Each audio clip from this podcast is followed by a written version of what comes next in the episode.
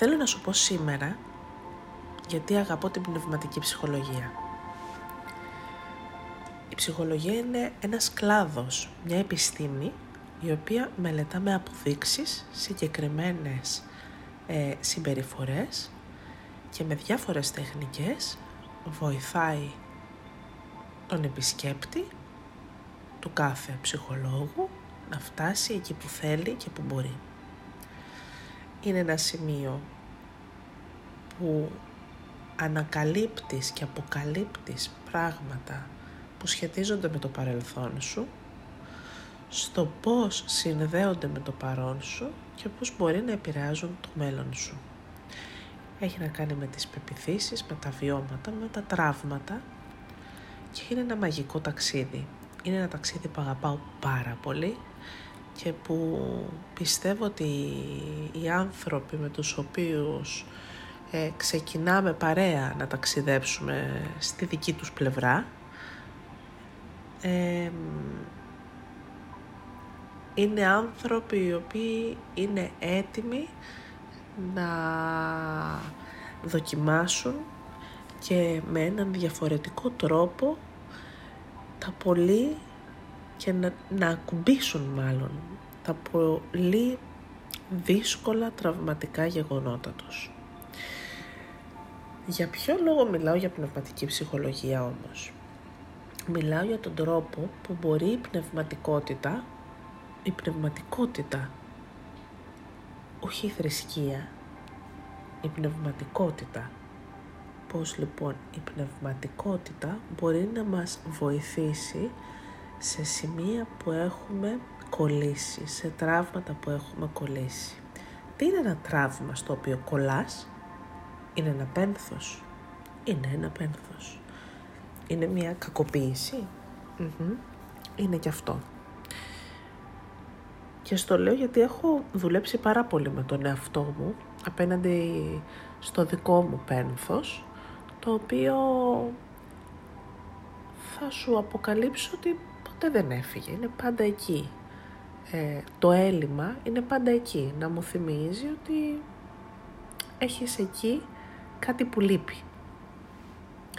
Έχω χάσει την αδερφή μου σε ηλικία όταν ήμουν εγώ 21 ετών, ε, ευνηδίως από εγκεφαλικό, κοιμήθηκε και δεν ξύπνησε, οπότε μέσα σε μία μέρα ταράχτηκε όλη η ζωή μου στα 21 μου χρόνια. Και μπορώ να σου πω ότι το πνευματικό στοιχείο που έχω ανακαλύψει τα τελευταία χρόνια είναι το στοιχείο που με έχει ησυχάσει μέσα μου.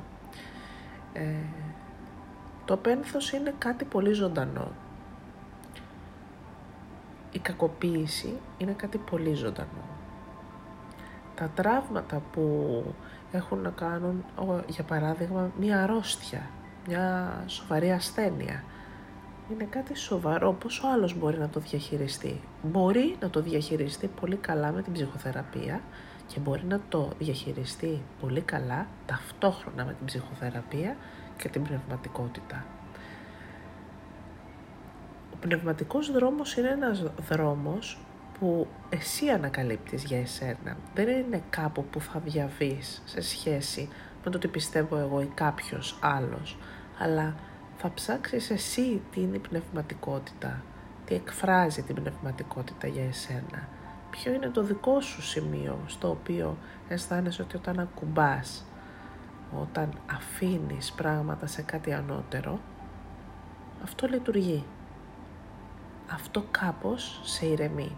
Και έχω να σου πω ότι η πνευματικότητα με έρευνες φαίνεται να έχει θετική επίδραση στο στρες. Όσο περισσότερο ε, βρίσκεσαι κοντά σε ένα πνευματικό δρόμο, τόσο λιγότερο στρες βιώνεις.